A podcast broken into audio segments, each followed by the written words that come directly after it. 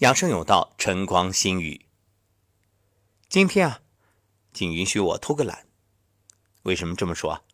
因为清晨打开微信的时候，看到有听友留言询问，为什么自己感觉好像一直在通过各种方式补充营养素，身体却没有明显的向好的反应。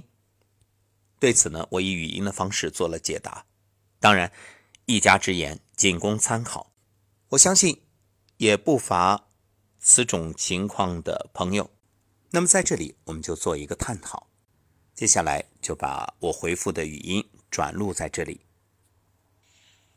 早上好。关于这一点呢，我想做个比喻啊，人体就像一个国家，你在应对外敌入侵的时候，作为。君主你会怎么做？肯定是要安排将军去调兵遣将。但同时，如果因为战争损耗了很多的兵力，那你肯定还要招兵买马，补充兵源。所以我们补充营养素啊，包括食疗啊，都属于招兵买马。但是招兵买马和两者缺一不可。什么是调兵遣将？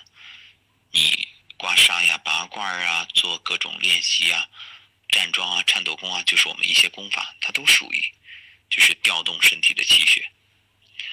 那你会发现，如果只是调动，就会捉襟见肘，就是兵将不够用，越打人越少，再神勇的将军，巧妇难为无米之炊啊，对吧？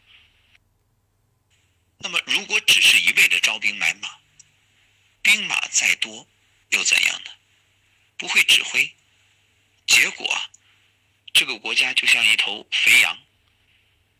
我们常说“千军易得，一将难求”，就是你的呃兵也多，将也多，但是。没有可用之将才，所谓兵熊熊一个，将熊熊一窝，这样敌人打进来，你也一样没有还手之力。所以，当你意识到我吃了很多营养素，但是身体却没有显现出明显变好的样子，这里有几个原因，几个情我们要分析。第一个就是没吃对，你吃的并不是身体所需的。第二个就是没有。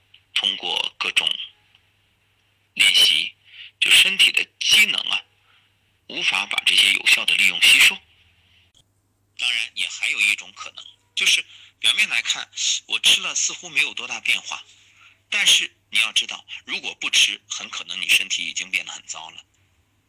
这就等于帮你预防了未来的问题，所以它其实是有作用的，不变坏就是好。就像我们常说的，在这个时代，在疫情后疫情时代，你不赔钱，那就是赚钱。因为随着年龄的增长，人体的机能是呈现下降的状态，所以这个时候我们要做到的是懂得适应，学会补充。懂得适应，就是调整好心态。比如进入老年，你就不能再像年轻的时候那样。逞强好胜，因为往往力不从心。我们常说有心无力。你看，有的人一开口就是：“哎呀，想我当年这几步路算什么？”对呀，那是当年。好汉不提当年勇，要接受现实，顺应变化。正所谓随遇而安。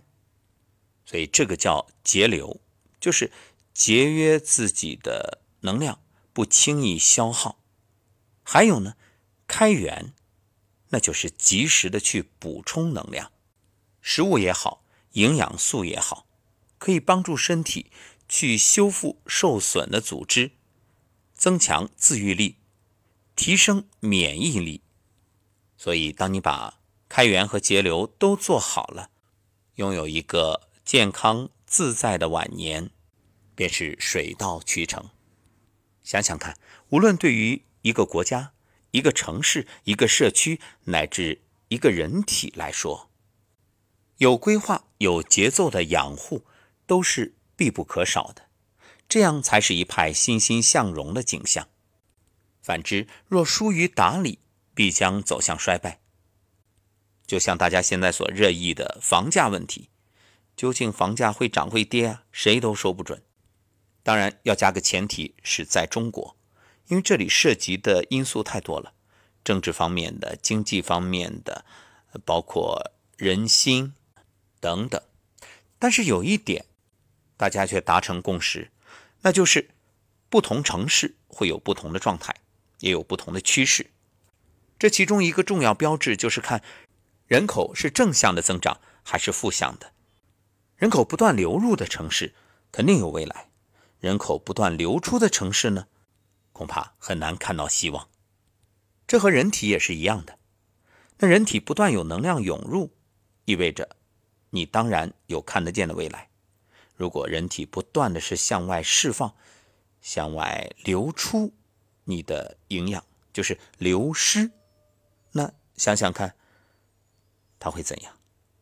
所以，关于营养素的话题啊，根本不用考虑要不要补充，而是要说，根据不同的时间、空间乃至个体的特点，充分的去论证、选择，明白自己需要补充什么。好，感谢收听本期晨光新语，我们下期节目再会。